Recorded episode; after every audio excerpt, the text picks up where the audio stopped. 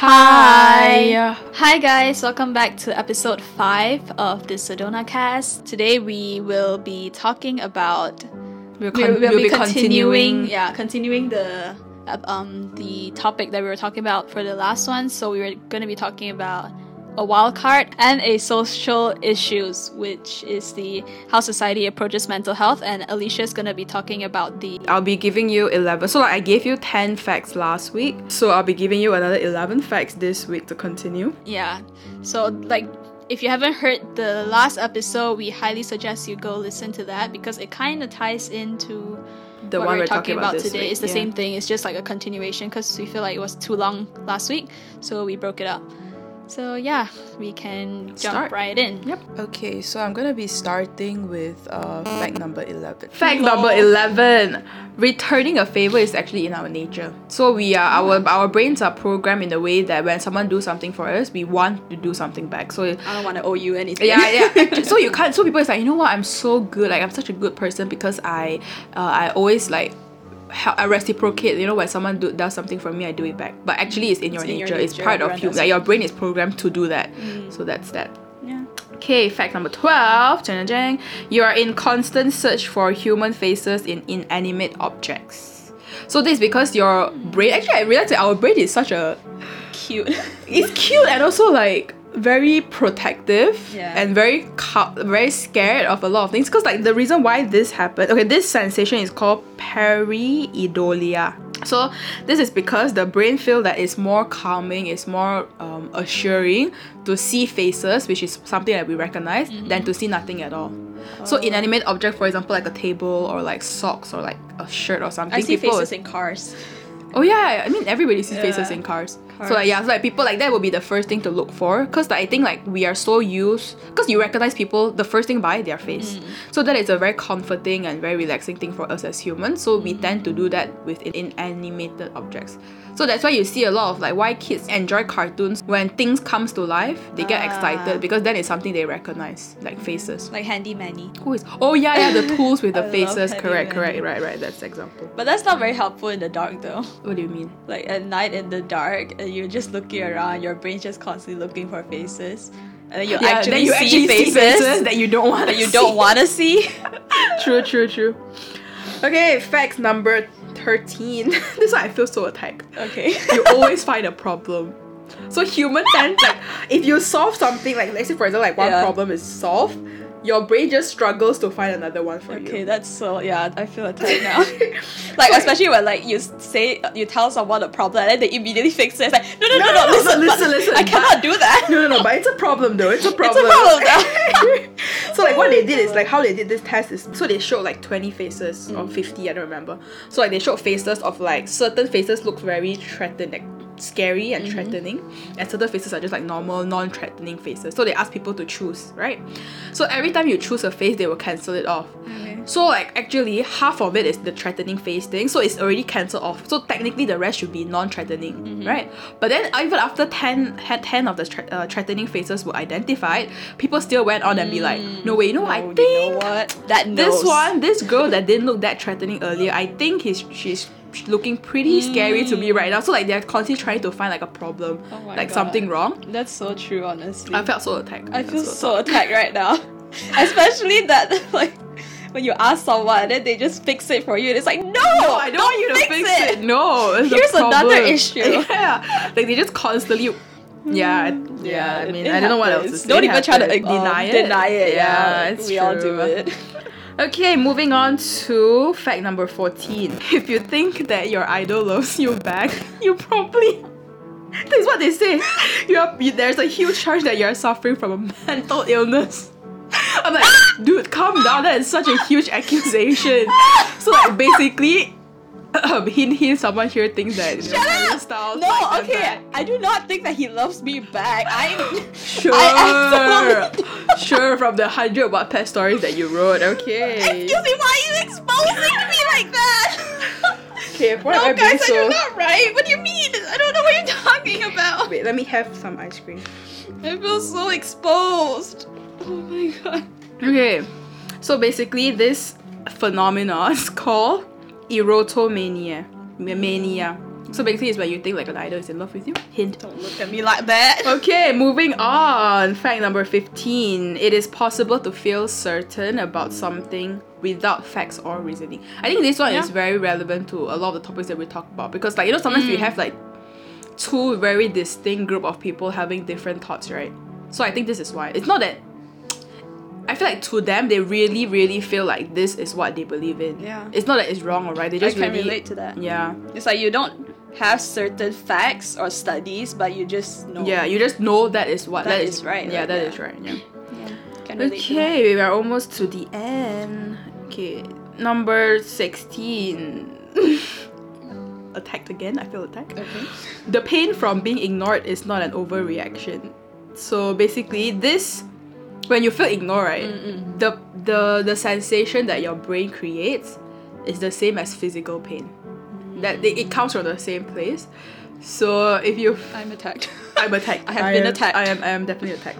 So um, if you feel like you are ignored, like that sadness, that like that extreme Yeah. sadness and hurt is totally justifiable because the part of the brain that controls that is actually the same as the one that controls physical pain.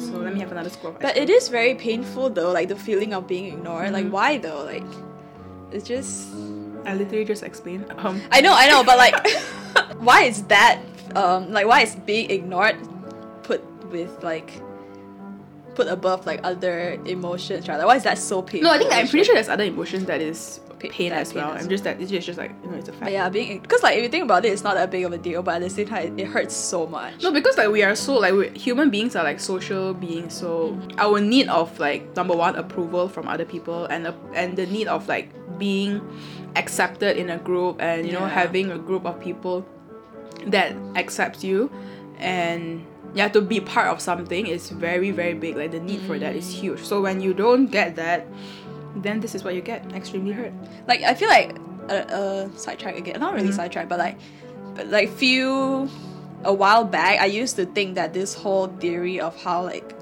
uh, human beings are social beings. I used to think that well, it's not a theory, it's a fact, right?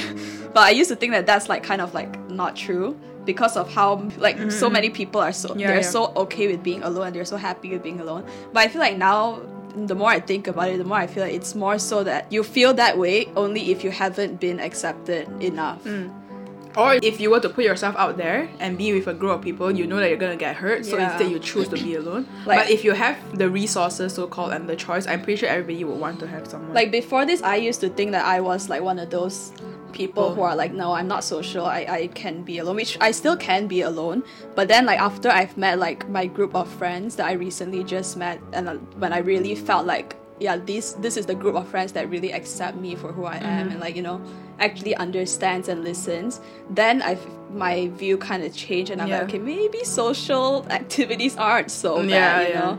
So I feel like if you feel like you're, you're not a social being, maybe that's why.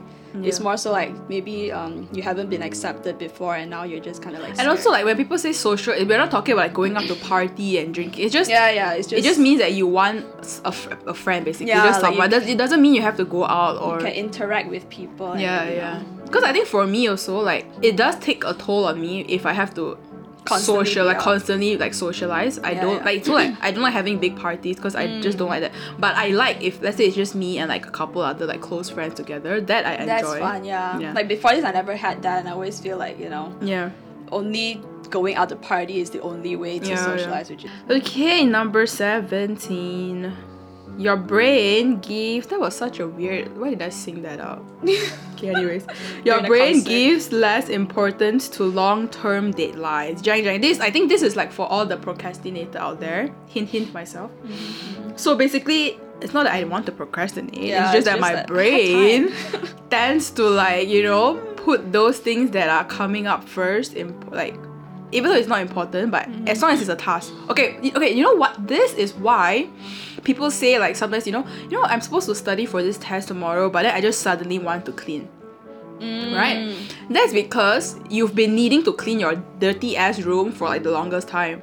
So to put it into a chronological order, technically cleaning your room, the task comes first, even though it's not as important. Because this, for this fact, it doesn't matter the importance of the task. It just matter which one is supposed to be done 1st So in this case, your cleaning your room is supposed to be done first. Then your deadline, I mean your test comes after. So that's why your brain just was like, you know what? Let's clean the room first, because that is the task that came up first before your test, your before your test. So that's why people start to have all these weird ass like thing that they say they suddenly need to do when they're doing like when they're studying or when they're. But it's not really sudden. It's just that it's always been there. Just that you've been procrastinating that as well because you have something else that came before that. Mm. I can't relate to that though, like the whole procrastinating. Whoa, For- whoa, whoa! I know. Okay, I cannot be the only one. I'm sure there are people Yeah, out there's there, a lot like- of people. like I especially when I was in college I think that's when like my because high school was Yeah. not it doesn't count. I don't Yeah, care yeah, about yeah. high school. But like in, in college you can ask my friends. Like I don't procrastinate. The minute Mm-hmm. Like the day I get my work I finish it because I don't want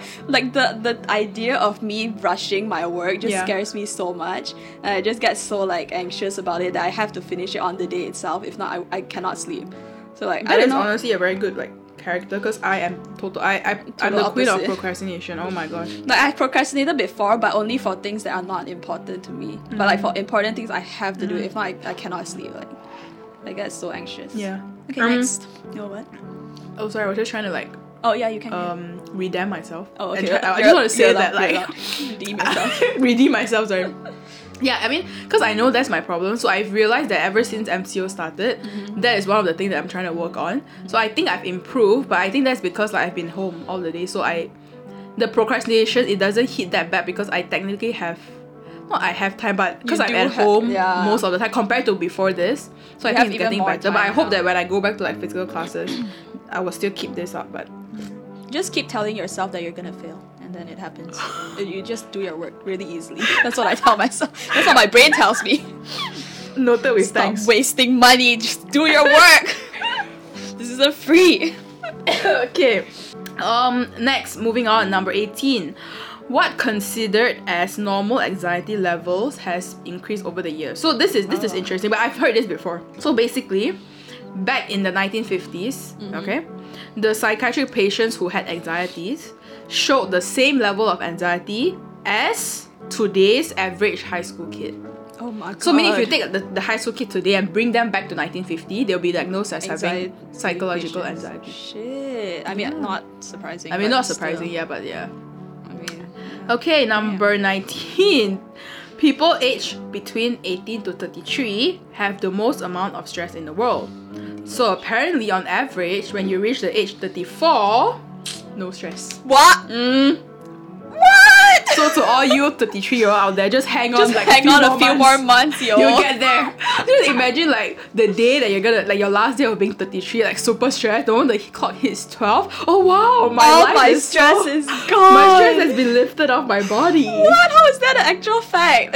I don't know, apparently.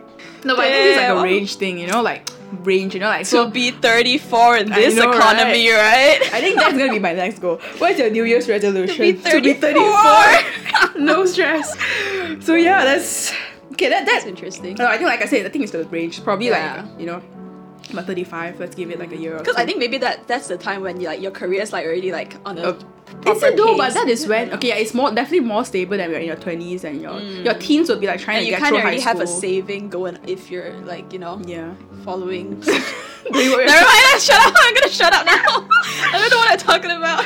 Okay, number 20. There is a psychological reason why you felt that your phone vibrated when there is actually no notification. So, this is Oh a phenomenon called phantom vibration syndrome. Wait, so what? smart. I get that so Yeah, much. And 68% of the population have it. So, it's very common. Even me. I thought it was my like it's like a settings on my phone that I need to go turn it off, and I never know how to turn it off, so I just ignore it. Mhm.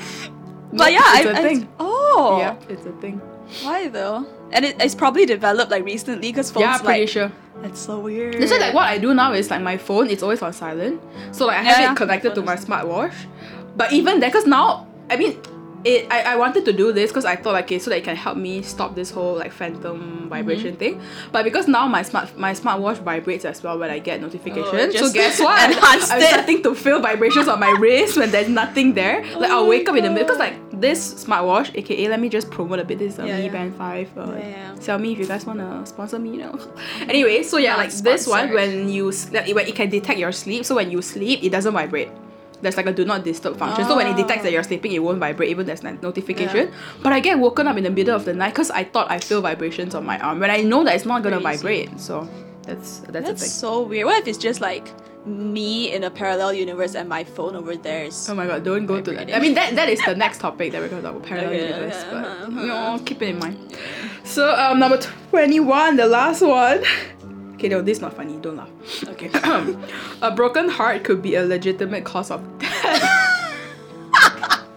don't laugh! Hello, be sensitive. But basically, okay, this one, I mean, because I do medicine, so I know, but it's uh. basically something called stress cardiomyopathy.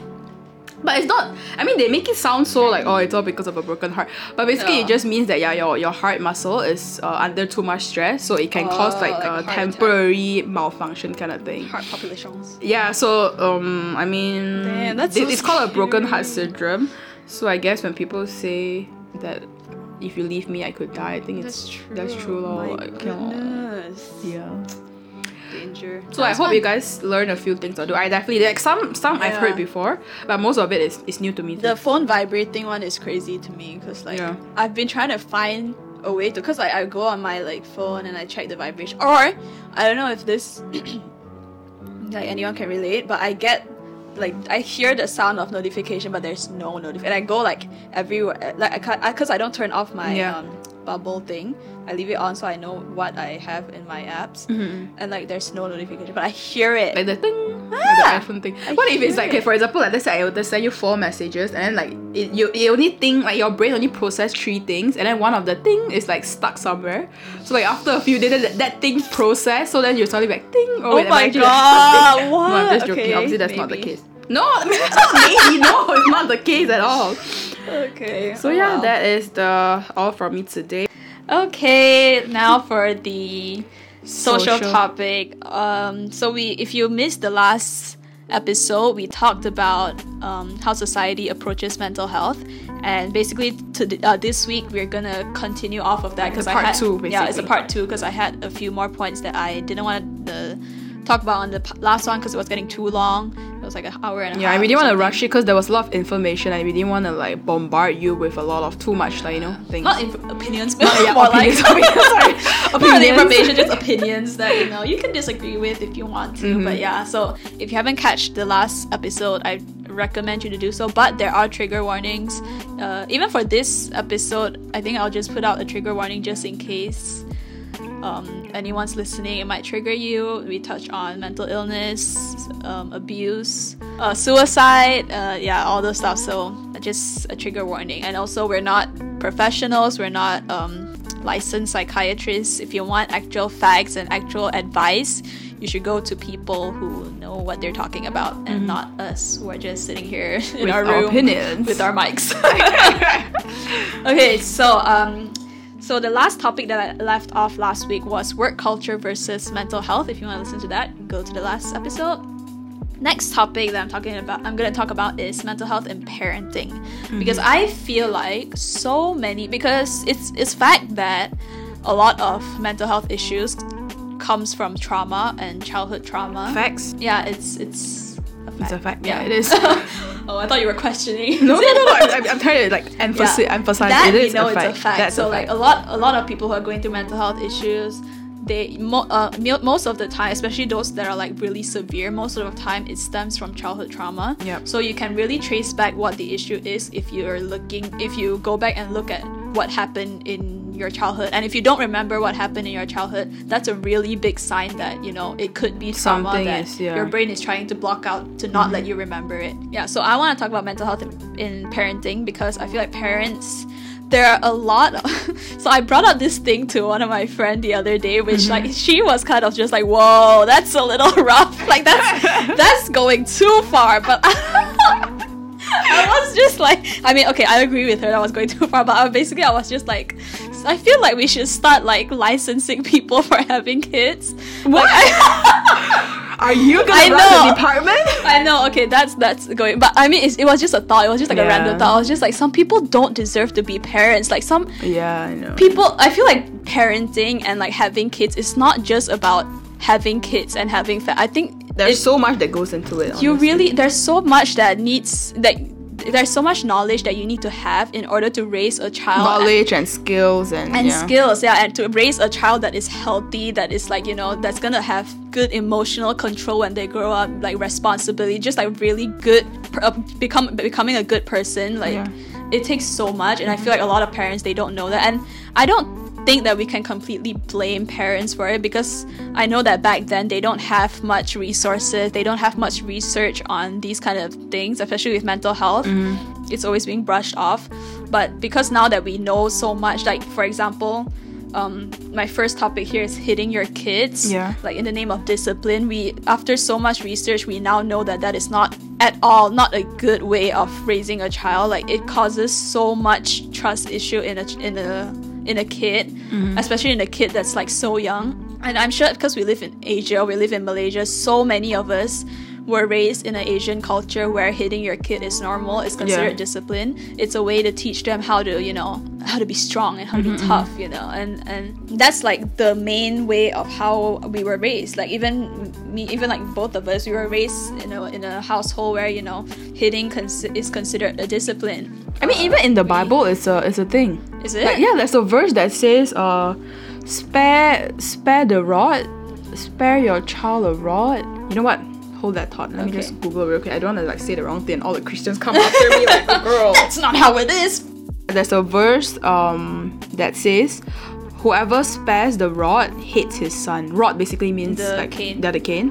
But he who loves him is diligent to discipline him. So even in the Bible, it's like relate like discipline and rod. yeah it like It's encourages Yeah, it, yeah. encourages even like in i feel like i heard my dad say um, always like repeat this to me is where um if you refuse to spank your child as a kid you're gonna they're gonna get spanked And one as an day adult, yeah as an yeah. adult you know if you refuse to discipline your kid as a uh, your child as a kid they're gonna be disciplined when they grow up by someone else No, I agree with the whole discipline thing, but I discipline don't think- doesn't yeah, exactly, Doesn't that's mean what I was hitting. say, like, there's so many other things. discipline does not mean hitting like i feel like a lot of them think that you know they are discipline means pain. So like the only way to give pain is by hitting. exactly and they think that they, they do it by instilling fear into into their mm, child so they'll never do that again. But they don't realize that by instilling fear you're instilling something else and that can cause so much issue when it comes when they grow up you know Yeah, yeah. you're instilling trust issues you're instilling um, you know bad emotional control mental illnesses so like you're instilling trauma into them like so many things comes with that. I like i don't again like i said i don't blame our parents because back then they don't they didn't know any better. That's the way they were raised. Also like i, I when i was reading up on, on it because I, I also did my research on this and like what people think about it and stuff. And i came across this um it wasn't an article, it was just someone who's talking about it. And she was saying that, yes, hitting your kid is bad, but at the same time, we need to understand that uh, there are statistics that show wealthier parents and wealthier families, they tend to not hit their kids as much as um, families who are in low income areas because they are given, they have the resources on their side, they have the money to um, you know send their kids to like really prestigious school. They Yeah. have money to you know have nannies. They have they usually are they have like stay at home moms who have the time to raise their child properly. So i feel like at the same time you know while we're talking about how hitting your kid is not good we also need to understand that not every parent has the resources and the time to be able to raise their child well. Yeah. which is why back to my first um, point is that i don't think that everyone should everyone should have kids you know? It's not something that we need to like be like oh you're 30 and you don't have kids. Like it's not something that we need to shame people for. It's like i think having a child is something is very subjective and it's just it's not for everyone. So yeah that's my thoughts on the um yeah hitting your kids. I don't think that you should do it especially now when we have all the um research on our side. We're i mean you know we're in 2021 like we mm-hmm. have all the research done. We know that hitting your kids is not good. You're gonna instill so much trauma in them mm-hmm. that they're gonna grow up just having so much trust issues. And don't hit your kids. If you have kids stop hitting your kids if you were hitting them you know? Just try other methods. Kids are not stupid, you know. You can there's so many easy there's so many ways that you can just sit your kid down and like understand them and talk to them and stuff. Um, which leads me to my next point, which kids who throw tantrums are ignored by their parents. And I don't know, I feel like I hear this a lot, but I know because you worked with kids before, maybe Yeah. you you you have a bit of insight. So I feel like most of the times when I see a child who is throwing a tantrum or they're just like really frustrated with something, the um, response that their parents give is always just ignore them. They're they're they're looking for attention. Like if you're gonna go and like if you're gonna go um go give like you're gonna if you're gonna go talk to them, Mm-hmm. Yeah, then they're yeah, gonna yeah. feed into it and they're gonna like you know do it even more. But I feel like that um the way I kind of see it is that like your kid is like usually ta- um, toddlers throw tantrums, right? So you're around that age where they're like maybe four or five, or even younger, like three, and it's Toddler like is like two. Oh really?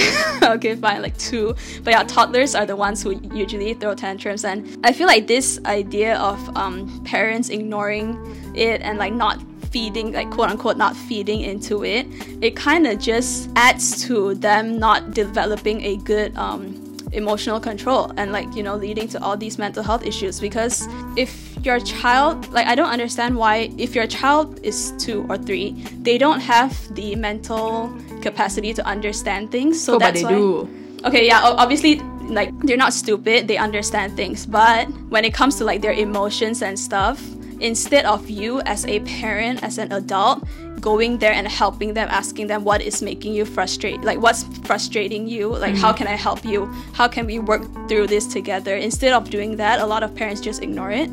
And they just wait until the kid like kind of figures it out themselves. And i don't think that that's the right way to parent. It's just like letting your kid figure out their own emotions and their own um, frustrations because they just they basically just arrived on this earth. There's a lot of things that they're like still trying to learn. And they're still trying to like you know like basically trying to control their emotions and trying to understand what's going on. Sometimes when kids are frustrated they don't know why they're frustrated or like they don't know how to fix something. Maybe they do know what's frustrating them but they don't know how to fix it because they're two or three. And like for the parents to always be like just ignore it they're just asking for attention i get really frustrated because it's mm-hmm. like yeah your kids I mean, like, why is it so bad for you to give attention to your kids? Like, they're your kids. Like, why are you ignoring it? Like, isn't this why you you have kids? Is to like help them work through things, help them like understand what's going on.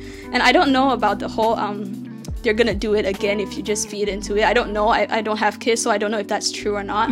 But I just think that it it's more than that. And as a parent you should understand why your kids are throwing tantrums. Maybe they do need attention. Maybe you haven't been giving them enough attention before this and they've kind of just like had enough. And So like for that point, like I actually totally like disagree, like mm-hmm. 100 percent, not hundred percent, but like because I've worked, like you said, I've worked with kids, and also I studied psychology before, not like a lot, but I did like psychology for a year. So there's this thing.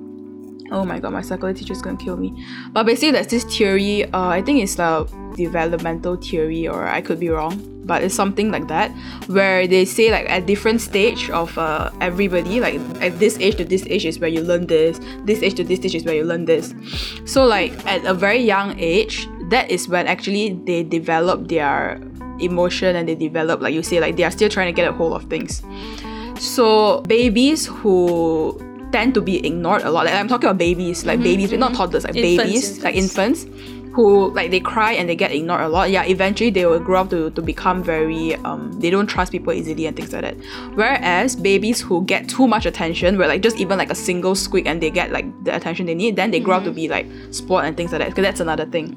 But when it comes to parents saying that oh uh, don't don't give in to it because they are still trying to they are just trying to get attention, I totally agree because I've worked with like I've worked with kids from I think five to about thirteen age. No, actually to fifteen, right? Mm-hmm. And I do see the pattern in certain kids, not all, certain kids where really they are just doing it for the attention. Like they know that by doing that, the teacher will come to them and just ignore everybody else. So they constantly do it. And then I realized that when I stopped giving them that attention, they learn that, okay, by doing this, I won't get my teacher's attention. Whereas if I were to go up to my teacher and ask her, ask her nicely, she would give me the, the, the attention I want. So what I'm trying to teach them is to teach them how to communicate and not just shout and scream and throw a tantrum just because you want someone to come to you. Mm-hmm. But if you come and talk to me nicely and say, teacher, can you please come? I need help with this. I'll definitely give them like all the attention they need. So like, even when it comes to kids, right, I think we can't really speak for parents because we are both not parents. Yeah, some parents are just asshole where they are just like freaking I don't know what they are what they are doing on this earth as parents. Yeah, but there are some parents who obviously they raised the kid. They've been with the kid two, three, four years. They know how their kid is. So I think it's fair to give them a benefit of a doubt because they've been with the kid longer and maybe they know that yeah, my kid is just the type that when he sees people around, he doesn't like that the parent is socializing, so they wanna you know, start throwing a tantrum just to get the parents to come to them. So that could be the case. But I know there are some cases where, yeah, the parent just is lazy and just doesn't want to go But do you give- think like there's a way of talking to a child like maybe not in front of everyone, maybe like as a parent, like do you think it's your job to talk to your kid and be like, okay, this is not right? Oh yeah, definitely, Tell them, definitely. Right? That's Like- why. That's why you have to make sure that when they throw the tantrum, you don't give them the attention because you can't be saying one at one hand you're like, okay, you know what, I'm gonna have guests later. I need to behave. I don't want you to be throwing tantrum. And then after when she's throwing the tantrum, you go and give him the attention. Then you are not giving the right message because, like you said, they are still young. You can't be telling them one thing and doing another thing. So you have to be consistent. So if you're gonna be like, okay, if you're gonna be throwing a tantrum, I will not give you the attention. So when he is actually throwing tantrum, you really can't be giving her attention because that's how they learn. You know, they don't have the full uh, mental intelligence yet to be able to like, oh, okay, maybe you know they, they can figure this out on their own kind of thing yet. They they need like a very fixed system so that they can develop. Maybe when they're older, then yeah, they can learn this on their own. But for now, you have to be very consistent with your teaching. You say one thing, like if let's say I say like for example to my students, okay, those who are late, I will not let you enter the class for this amount of time because we have to wait for you and you're affecting the whole schedule of the whole class. So there was one time when I was late, I stood outside the class because yes, I'm a teacher, but I have to show them that this is what consequences. this is this is con- that you have to learn the consequences and you cannot just be going about and keep using the excuse oh I'm just a kid you know I don't know how to they know they are very smart like these kids they can be two or three but they pick up on again non-verbal cues like they pick up on that very well yeah like they know that oh when I throw a tantrum parents or teachers or whoever will come and give me the attention they want. So they constantly do that. But at the end of the day, what do they learn? They don't learn anything. When they grow up, they're just gonna be learning about oh, if I want attention, I need to make as much noise as, as I can. Then that's what they will eventually grow up learning. You get what I mean? Yeah. So like it's not like a oh that is a bad way of parenting. It just really depends. And again I say like a lot of this topic is very like subjective because we can't speak for everyone. Like you you can speak for yourself if you're a parent, but both of like none of us are parent. Like the closest I have is kids that I work with. So like, like I'm speaking from that experience myself. But parenting is hard. Like it's crazy, Yeah, crazy tough. Like I, I feel I follow a lot of um uh those like I don't know why I follow a lot of like parenting um accounts on like it's not follow but I, I like look through like uh, uh, on TikTok and on um, Instagram just like social media of those parents who are like they show how they parent and the way that they parent Yeah. and like they even show like the bad side of like when their kids are throwing tantrums and Mm-hmm. stuff and like the way I see them these people they're really like you can tell that they were born to be parents you know to be mm-hmm. guardians to these kids.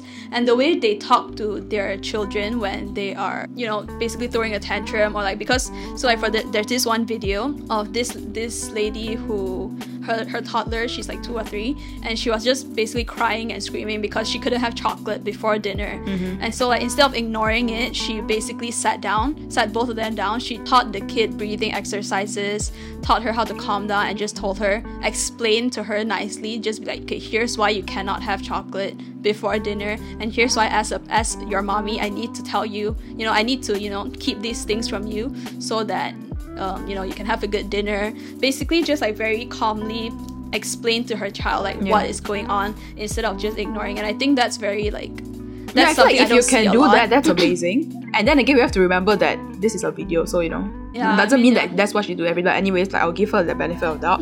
But then again, like doesn't mean like just because you can't do this, that makes you like a bad parent that you shouldn't like, parent. I just think like there are like other ways that yeah, there are definitely other ways, but like it, then again, it comes back to like how because like maybe she's lucky enough to or she's blessed enough to have kids who are who can, who, can- who, who like this method works but this method won't work for someone else. So like like again like i have like tw- i had 20 kids in my class.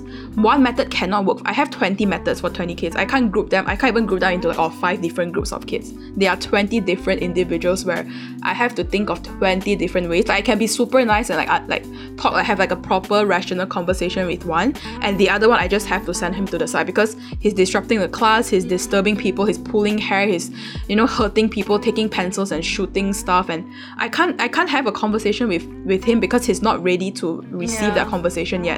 So the the best thing that I could do for him and for my other kids is just to send him to the side. When he's ready, I can try to talk to him, but it doesn't mean it will work. Sometimes they will really just not talk to you the whole day. But if that's how you you want to do it, then that's that's how they're I always do it. wonder, like, for kids like that, right? Like, what, like, is there something like deep? There is. So that's why I have to take the time like, to like really know them. So like sometimes I have to take like six, seven months to really know how to get through to them because these kids, especially because like those who don't know, like I used to teach in a school for refugees. So these kids they've come from like just the worst, Worst most like worst situation yeah. ever. So like some of them they've been into prisons at seven years old. Like, I don't even understand. Just because their family um don't have like the proper documentation. So like the whole family get like seven year old and his little brother. So like yeah, so like I have kids like that. And then obviously they have a lot of like trauma. So then that translates to their behavior. I don't blame them, but at the same time, I cannot use that as an excuse. I cannot be like, oh yeah, you've been through something, I'll let you be. Because then they'll forever be like that. So I have to like take the time, even if it take months sometimes, or even like one or two years, to finally get how to like communicate with that child. So like it really takes a lot of time. I feel like I, I admire you as a teacher because I know like not every teacher are like you, and they're Mm-hmm. uh, same as parents. Like I feel like not everyone can be teachers, and I've seen teachers that are just so horrible. Like Yeah. why are you working with children if Yeah. you don't know how to deal with children? You Yeah. know, and like I don't know who is an who's like letting this happen. Like who's like allowing Assessing? these uh like who's assessing these teachers? who Ah, are, like, okay. Like you to allow them to teach, right? you have no skill with like for me i know i have no skill i literally will lose my mind if i deal with a child Yeah. which is why i know i will i have to stay away from a kid or else i will end up like just losing my shit on them Yeah. but like these people they don't know they have no self-awareness and they just Oh become teachers and it's like who gave you the rights like you Right.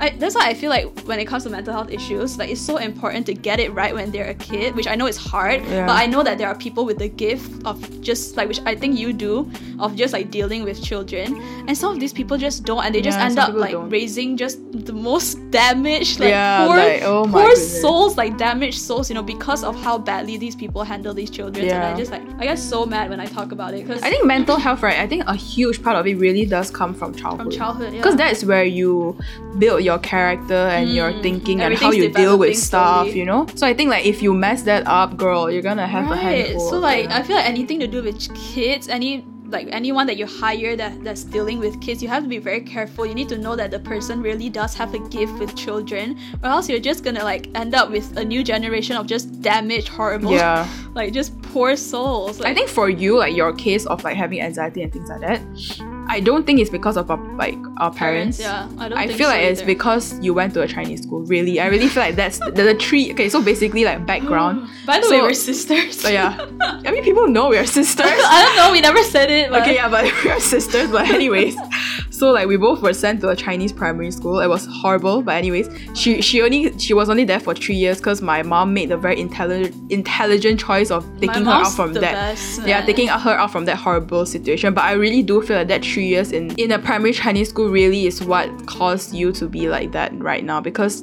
Oh my goodness! Because okay, so back when in primary school, I used to be like the, the top student, you know, yeah. always like getting first and second in class and prefect. head prefect, those kind of things. So people, the teachers there always like to compare me with her. Whereas my parents, we our parents don't compare us. Mm. Like my parents know that I'm the study type and my sister is the like more artistic type, uh, artistic i don't type. take well to like study yeah, so like, and my parents are totally fine. Like, they are not even trying to push my sister to like, oh, you have to study. So that's a good thing.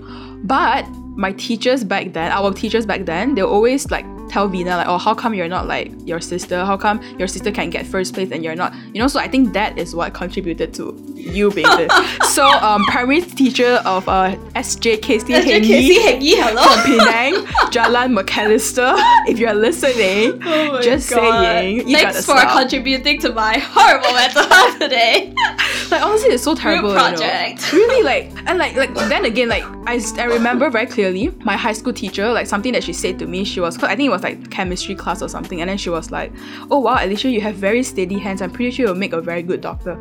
And I tell you, that line stick with me until today. It's been so many years, and I still remember because I really feel like people in your life who help raise you, parents, teachers, they are the people who really makes you. So like whatever Yeah. they say, even though like, when I when I texted my teacher, I think just like a few months ago, I was I really want to appreciate you for saying that. I know you probably don't remember, and she's like, "Yeah, I don't remember Yeah, at they all." don't remember. They don't remember, They but they are doing so much, not harm us, so much of they're impacting us so much. So like good and bad. So this is a good example, but like in your case, it's like a horrible example because the teachers back then in that school was like the teacher would come yeah. to, to class and be like, hmm, let me see. If killing wasn't illegal, I'll probably kill the whole class. Remember that that, that Zhong Lao? Oh my god, I Chinese hated her school so much. teachers, they are. They are cruel, so cruel. There has to be something wrong out Yeah. there, man. Like, how can you say things like that? Like, I don't understand. Like that's bad. That's really Oh bad. God, But yeah, yeah. that that I think that's that's another thing. I think because of this culture, that's why like even just school in general, like the way we are so pressured to like, if you're not, especially for art students, like if you're not like academically, academically good, you are shit on for Yep. the rest of your you can be like the best artist in the world, but if you don't get A in BM or or whatever or science, oh, Yeah, like nope. I remember this one. This is kind of like off topic, but I don't know, maybe not. Like I remember this one times. Um, if you're if you go to a government school, you would know that you have all those like weird competitions with like within the the form itself. I Yeah. was form four, I remember. Yeah. And then we had that. I don't remember what's it called. You know those things where like you stand in a group and then there's a script. And then um, you will say it all together, and then there's some Choral parts- speaking. Yes. Can you not remember Choral Girl, that was years ago, and I was I block out my high school days. I'm sorry, but yeah, that one time. So like there was I was an art student. Um, so my my school it was like uh four science one two three and then four arts one two three four. Uh-huh. So for that particular um competition. For arts four, which Yeah. is not my class, but like for arts four, they won. Okay. And so on my way out to, um, from school on that day, there was this girl. I'm not gonna say her name, but she used to be my friend. She's not my friend anymore. She was behind me. She was behind me, and she said, and I quote, "How is it possible that they won? They're art students." Mm-mm, that is unacceptable. What and that stuck with me so much. And that time I was so I, I I turned back and I yelled at her, girl, can you shut up? I was so mad, but like I'm pretty sure she doesn't remember it too because like you know usually or what other people say to you you remember but they don't Yeah. Yeah so i'm so sure she doesn't remember it but that line stuck with me until today Yeah. that like there are people out there who think like that who actually think and like it just it messes you up like art student gets so much shit and this one time where my our, cons- our counselor teacher you know I know who. yeah? Mhm. that bitch she was like so like um there's like uh the air stewardess i'm sure they went to everyone's school Yeah. especially if you're a girls school they, they go to they, they'll go to your school and they'll basically come and tell you talk to you about their career and what it's like to be an air stewardess and how much they get paid and all that stuff Mm-hmm. and first of all my school they only let art students join that class because you know Obviously, we don't have a life yeah, exactly. we don't have a career you Mhm. know we have no idea what we want to do so that's why um we, we can all we can do is be air stewardess but the science students they're they're good they're fine Yeah. so yeah, we only we are allowed to join that class. And then before we went in, our Mm-hmm. counselor teacher told us. She gathered us all and she was like, "Guys, this is nothing um luxurious about. Okay, don't go in there and think it's very good. Okay, they're just um uh what is she? Oh, they're just uh waitresses, but in the air. What the? F- mm, girl. Bitch." They, They- probably earn like ten times more than you. So shut the like f girl, up. I was so. I mean, like it's sta- at the time. Obviously, I was. We all felt like shit. Like we were just like, wow, are we really that like? Like, is our life really that over that now we just have to be waitresses in the air? Which, by the way, that's What not how I think. Like, that is these so wrong. Like, air stewardess work so hard to be where they are. Like, it's so hard to be air stewardess. But yeah, she said that and it stuck with me. And I'm sure it stuck with all my classmates too. Like, we were all just like so fucked up with it. We're just like, what the hell?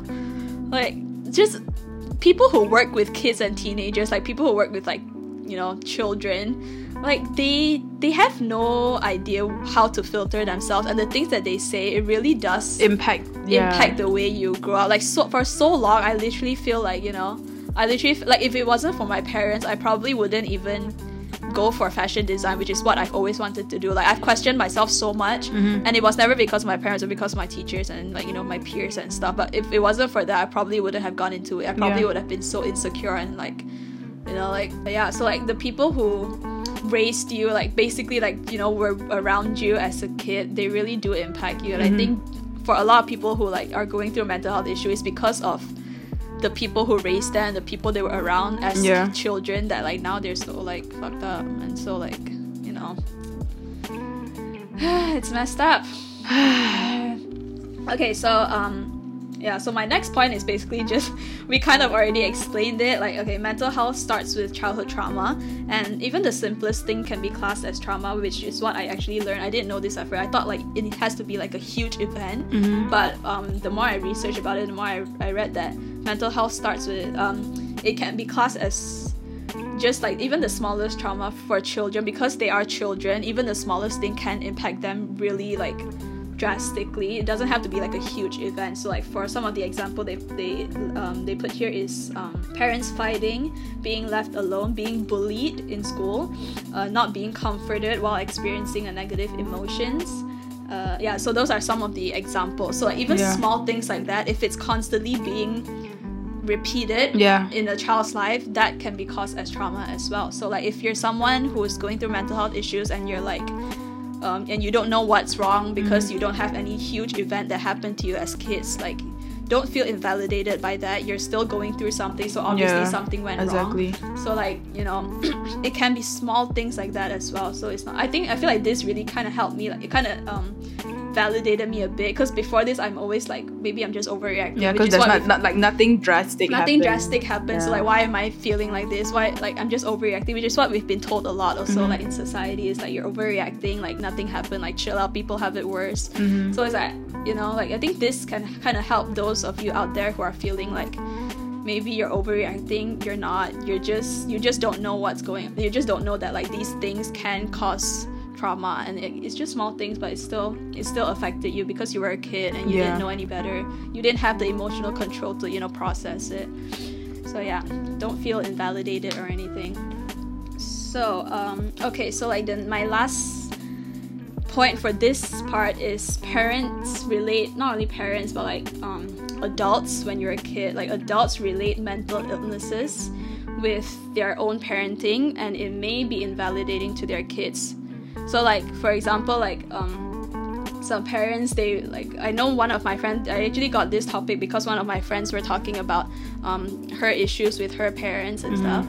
And so um, she was saying how when she opened up to her parents about her mental health issues they basically invalidated her and told her that um, oh i give you food i give you shelter like what do you have to complain about Yeah. you know? Like basically that kind of mentality that a lot of our parents have which again like i said we really cannot completely blame them because That's how they. that's how they were raised. So they think that that's the right way to raise so they don't know any better.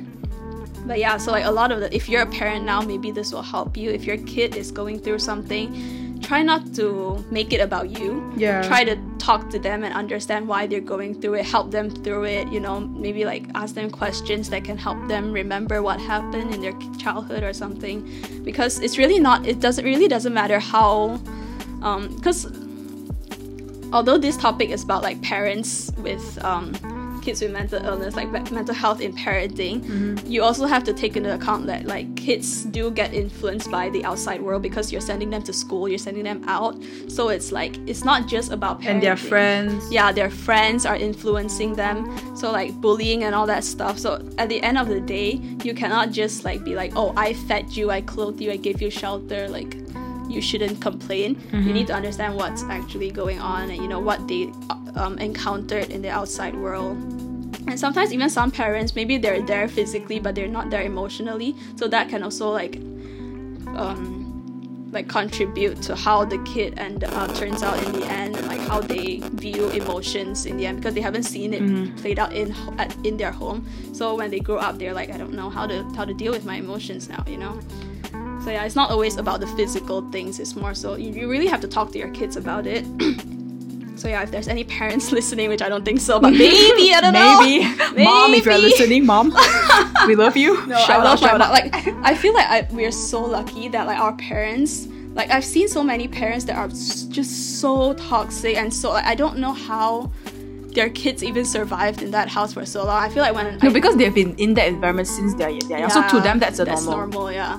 So I feel like our parents, like especially my mom, like she's really understanding. Whenever we tell her that um, this is not what I want to do, she will never force us to do it. She will always tell us like, okay, so then what do you want to do? You know, we'll, Yeah. he- her and my dad will always support us and stuff like that. But yeah, like so I I I'm really grateful that we have par- parents like that. But I mean, they're not perfect, obviously, but still, like compared to A lot of a lot of the other people, I'm really glad like our parents are are the way that they are. So I'm really grateful. So yeah, next topic, we will touch on mental health and social media, which um, a lot. Of, I'm sure a lot of people have a lot of um, opinions on this one. A lot of us can relate, obviously. So but I'm not going to talk about the obvious thing that, you know, obviously social media will give kids mental issues that they never even have, like eating disorders, you know, this body dysphoria, all that stuff. Like social social media can very easily give them give kid kids these things. So like obviously it's not the best, but I also want to touch on how um sometimes social media can be a positive thing. So like for example, I, I don't know, maybe in now in my generation where I see a lot of where I see a lot of Gen Z who are coming out and talking about how their um, like how their childhood trauma affected them and what they're going through.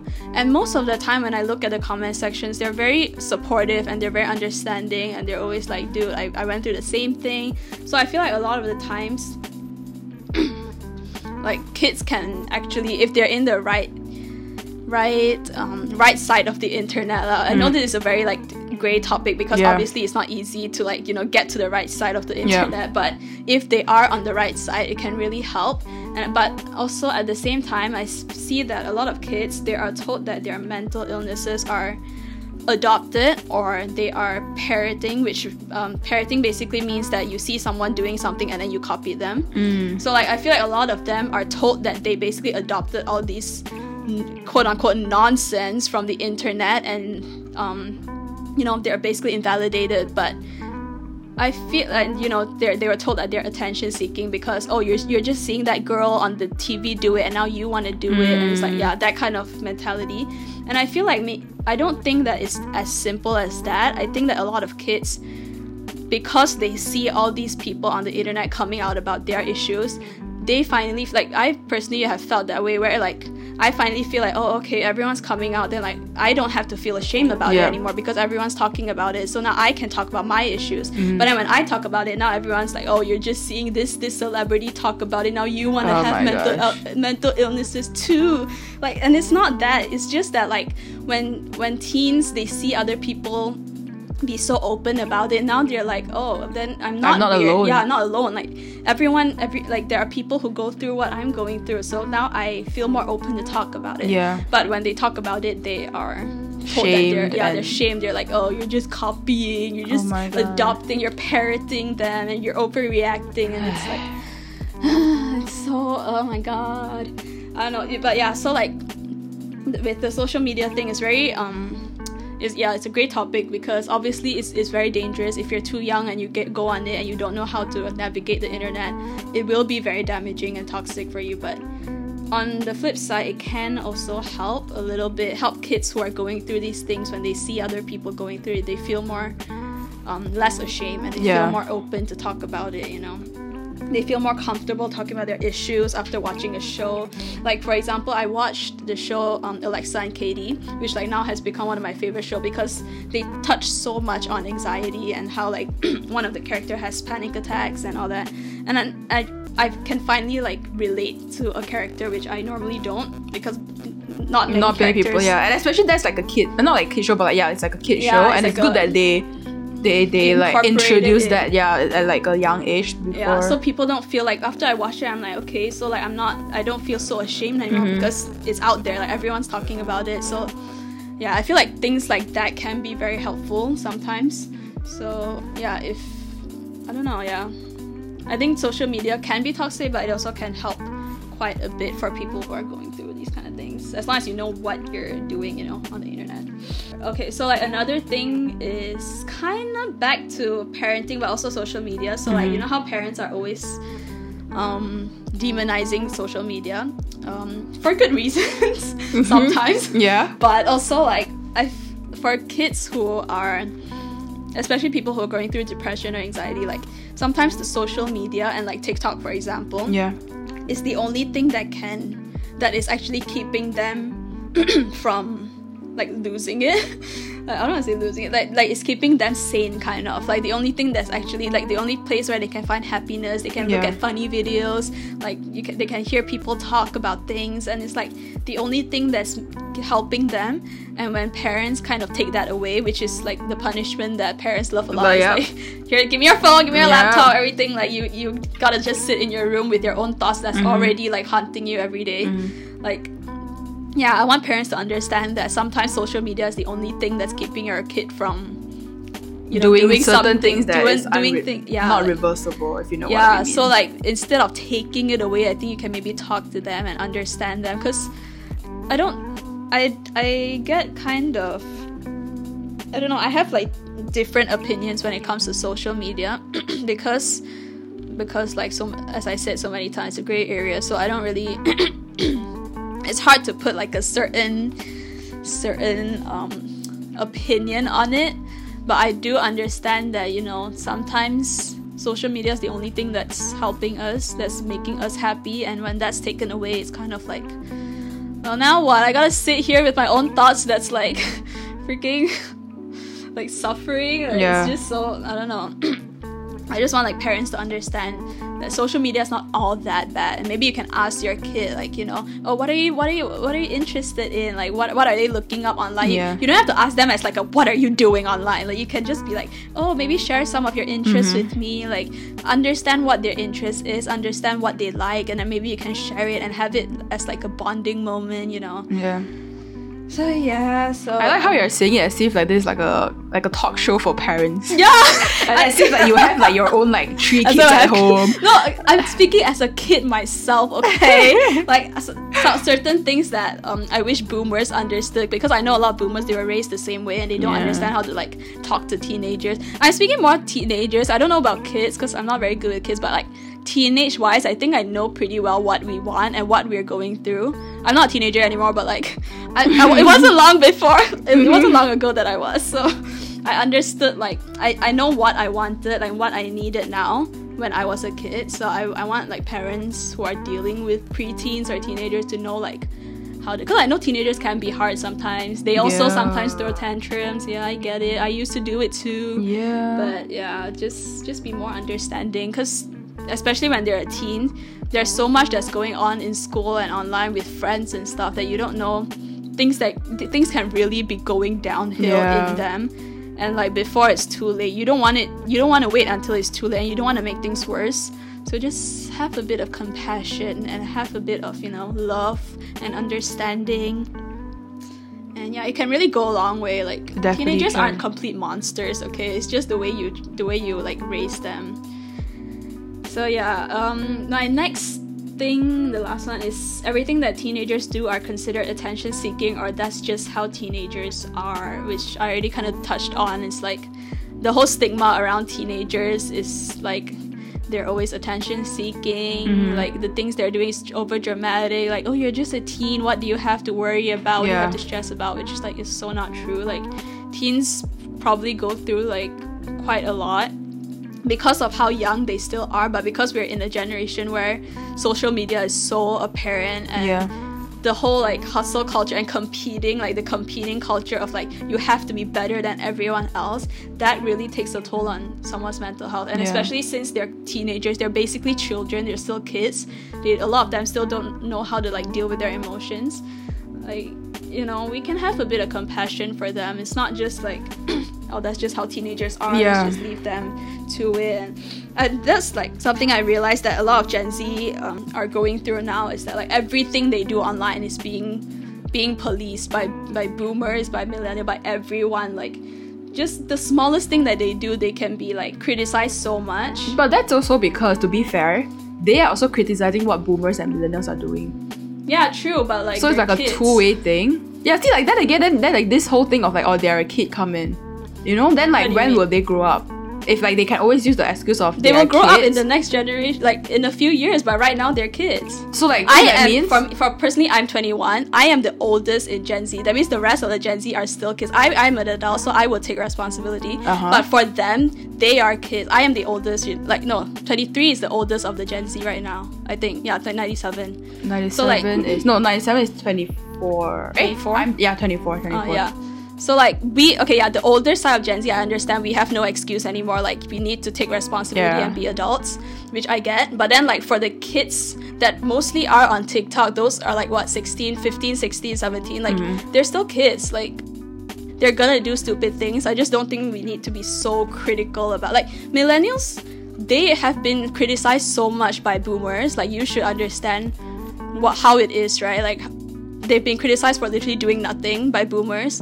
So like, I think I feel like millennials should be an ally more than they. Sh- I mean, we are not enemies, or I mean, like it's not like you say, it's not a fight. So like, why do we need to have this like? yeah, exactly. I don't thing? understand. Like, But I it's just that no, it's just that I just don't agree with the whole. It's like like like I mentioned a bit like last week. Like boo, eh, what is it called? It Gen, Gen Z, Z get offended. get offended too easily. Like I get Mm-hmm. it. Like if you're fighting for BLM, you're fighting for like feminism, LGBT. I totally get it because that those, yeah, go fight for that. But like they are criticizing over just like for example, if let's say I I just like this is just an example. If let's say like a poster, okay, and if let's say the poster were to have like five kids and all are white except for one that's not white. Then they'll come out and be like, oh, you're probably because you're not inclusive enough because there's only, I mean, this is like just an example. You know, oh, you're not inclusive enough because you only have one um, non-white kid in the poster. So they are making, they are taking all this trivial issue and it's very frustrating because it yeah, takes away from the bigger issue. yeah, it takes away from the bigger issue because then you are already being categorized as the as the so-called problematic child. So whatever you say, even though if it's important for things like BLM, people won't listen anymore because you're. It's like the boy who called wolf. People are already so used to the fact that oh, Gen Zs are just always butthurt about everything. So whatever they say is not real problems, but actually it is. There are real problems that they are talking about because of all these little little things that they wanna pick and they want to talk about yeah i know you're kids but like because you're picking on all these things you have to know that the consequences is that you you won't be taken seriously whatever you say. Even mean, though those the are just, topic like, itself.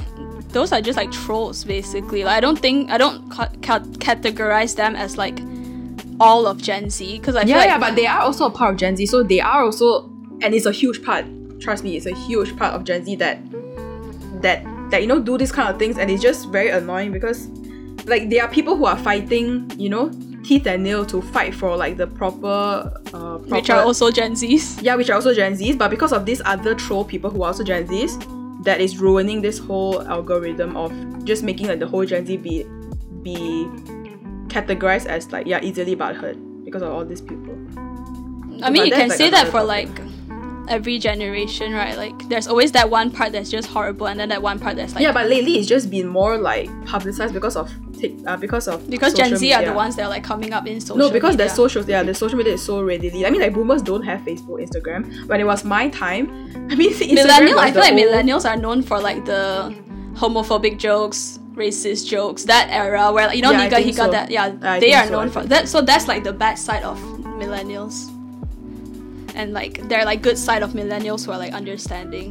but yeah, that's like another topic, I guess. Oh. Okay, so yeah, um, so that's kind of my last, uh, what's it called? My last topic on,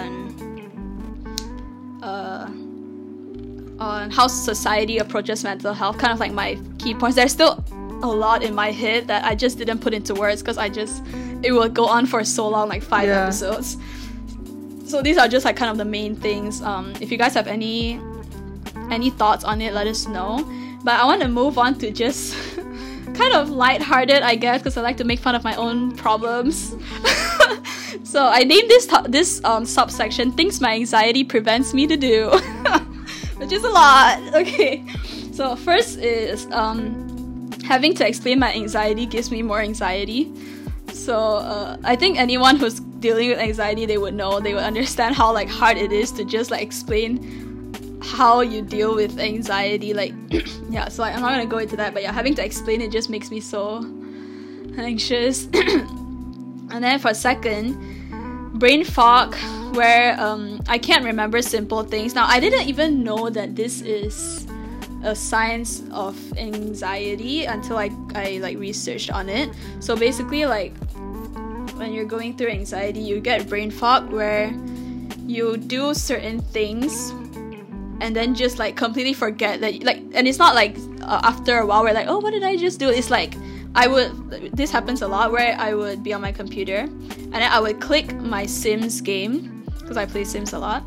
But then because sims takes a while to load so for that few seconds my mind would just wander. I would just sit there and wait. And then after all when i come back to reality i'd be like wait did i click it and then i'll just get so like and because my Sims game, um, my laptop's not like a gaming laptop, so I cannot click it again. If I click Yeah. it again, it will lag my whole laptop. It will crash my laptop. So I'm just sitting there like, fuck, did I did I click it or not? And I, it happens so much. Like and and not, not only that, like even at work sometimes I feel like some people are so frustrated with me when they work with me because like I will forget the smallest thing. Like someone will just ask me something two seconds ago and I would already forget it. I'll just get so fuck and it's not I don't think it's because I forget it. It's more so that during that whole period of conversation that we're talking, my brain is already fogging and I'm not taking any information. Mm. Okay. And when you ask me later, I'm not gonna remember anything because Yeah. I wasn't listening to begin with, you mm-hmm. know? I wasn't paying attention to begin with. Yeah.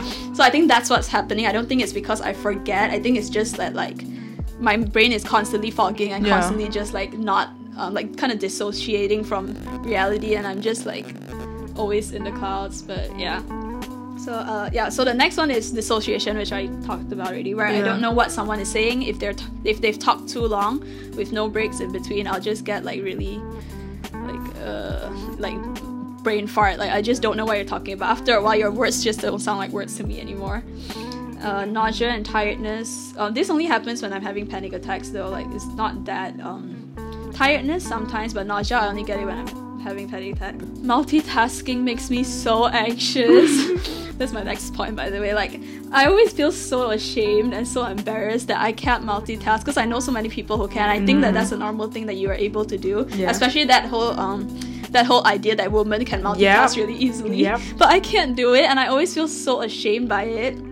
But I don't know why. Like every time, like if I'm doing something and someone asks me to do another thing, I get so irritated, and I'm always like, "Can you just let me finish this one thing before I start another thing?" I cannot.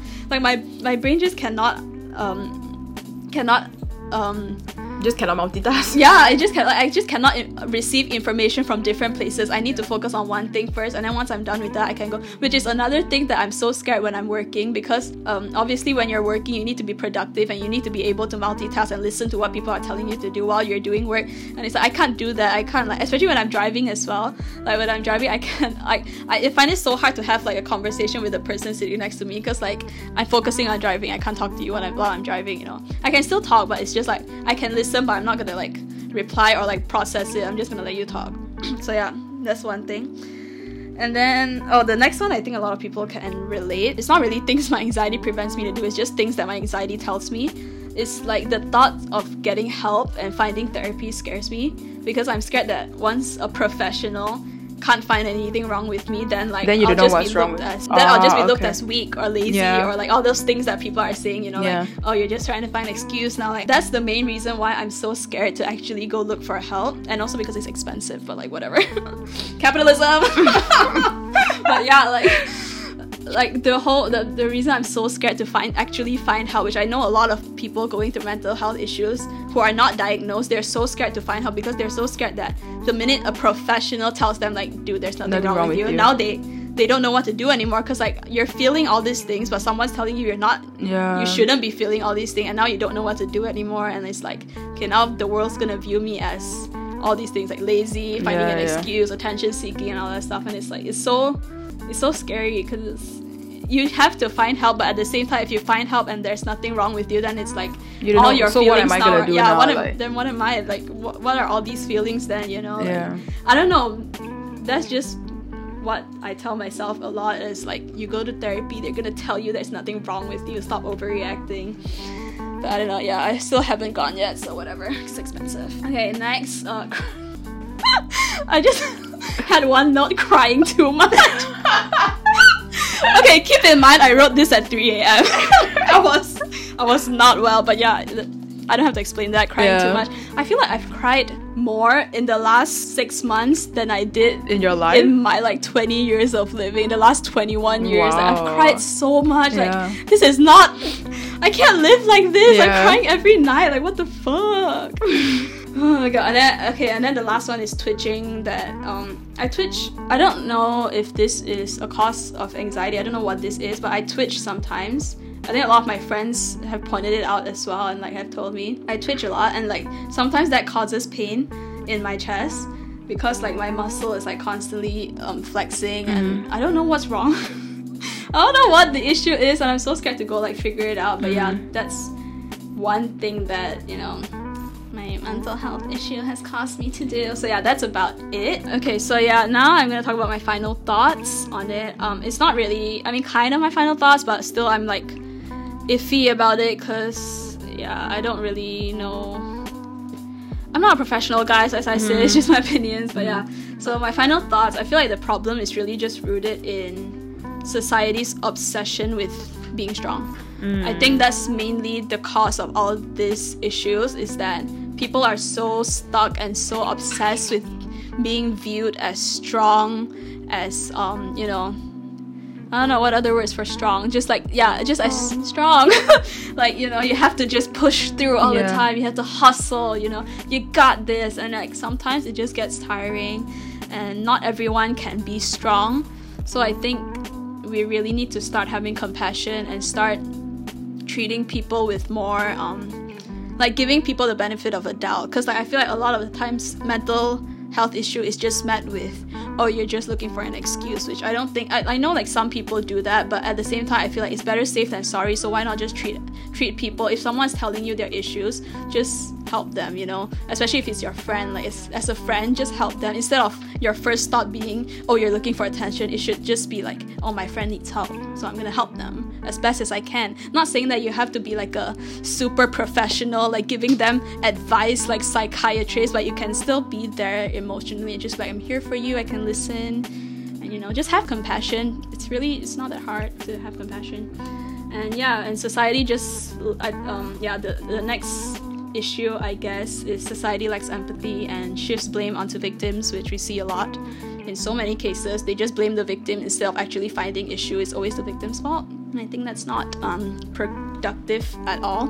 Uh, next is the way mental health victims are described in conversations. So for example they're slow the R word, which um, I just learned actually that not just I learned last year that you're not supposed to say the R word. People who are autistic and who are who have um, mental disabilities, they have mentioned before that it's very very because the R word has been used so, as a derogatory term for a lot of them to kind of um, invalidate their feelings and basically kind of bully them into silence.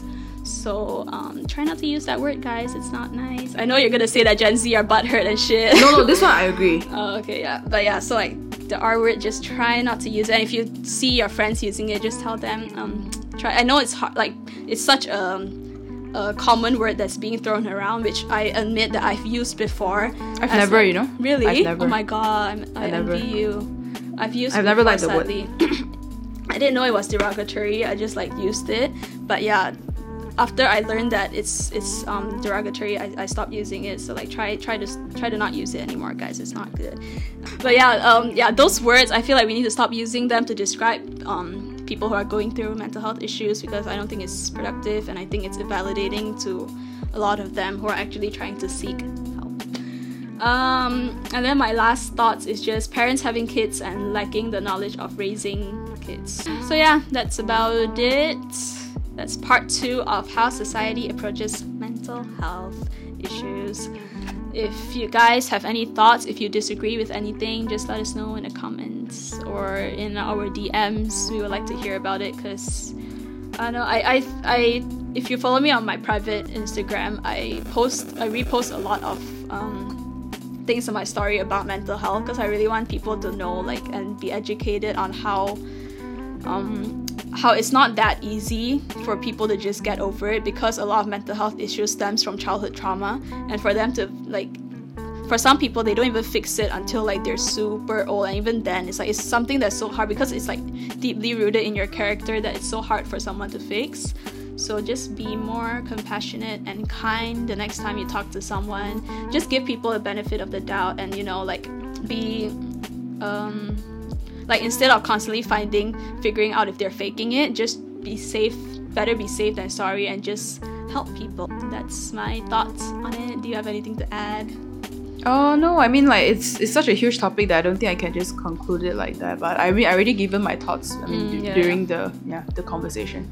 i but think it's you, definitely you, like a I think you you you kind of um shifted my thoughts a bit on the parenting one where like I now I kind of understand where like where you're coming from and like how yeah I kind of get it so yeah I might think, change my yeah, I think like that. This is very like important. Like the the whole reason why we made it a two parts thing because, um, last week when we were talking about it, I realized that uh, Vina was bringing up a lot of like very good points, and I feel like I don't want to rush things, and I don't want it to be dragged on for too long because like I know everybody's attention span. Like, there's no way that we can someone can just sit there for two hours and listen. Like, to even listen I mentioned like if someone talks too much for Yeah. too long I just like So like uh, so like I didn't want to rush it. That's why I told her like maybe we should just push like her other points to like this week.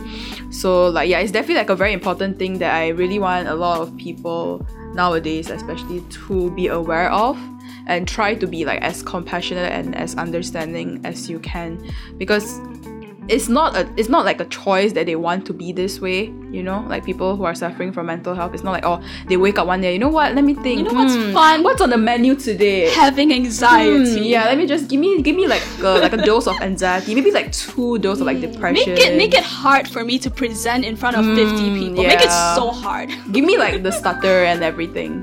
Yeah, so like I feel like just try to be as understanding as you can. I mean, I'm not saying that you know you should just always use it as an excuse, but at the same time, just try to be understanding and compassionate. I mean, I think for me, like whenever I am talking to someone and like even an, if inkling of me is like, oh, they're faking it, I will never say it. I would just be like, okay, if you feel that way, um, maybe you can like find help. Maybe you can like talk to your parents or something. Just give that advice. You don't have to always be like, are you faking it? Like Yeah, you know, yeah. Mm-hmm. just be like, just give help. Like it's, it's it's really not that hard. I mean, it is hard, but it's it's not hard to be compassionate and to under to be understanding. You know.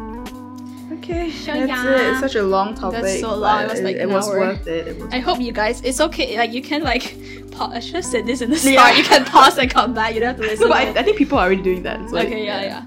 Okay, Okay. so thank you so much for sitting through that, guys. Like it was so long, but yeah, as Alicia said, it's it's important, and I hold it really dear to my heart. This topic, so yeah, it was a good talk. So now let's move on to our hot takes. Okay, so for the hot takes of the day, you shall go first. People use tough love as an excuse to abuse someone mentally and physically just to feel better about themselves. Very true. For my hot takes, just because you were oppressed does not mean that you cannot be an oppressor. Okay, so that's all for to, for this week. Yeah, it's I hope you enjoyed. Yeah, the the topic last. I mean, this whole topic from last week episode to this week is a bit long, but it's an important thing, so we didn't want to rush it. Yeah. So thank you guys for listening. Tuning in. See you See guys you next, week. week. Comment what you want to want us to talk about next week, and we will talk about it. Bye, Goodbye. bye, Bye.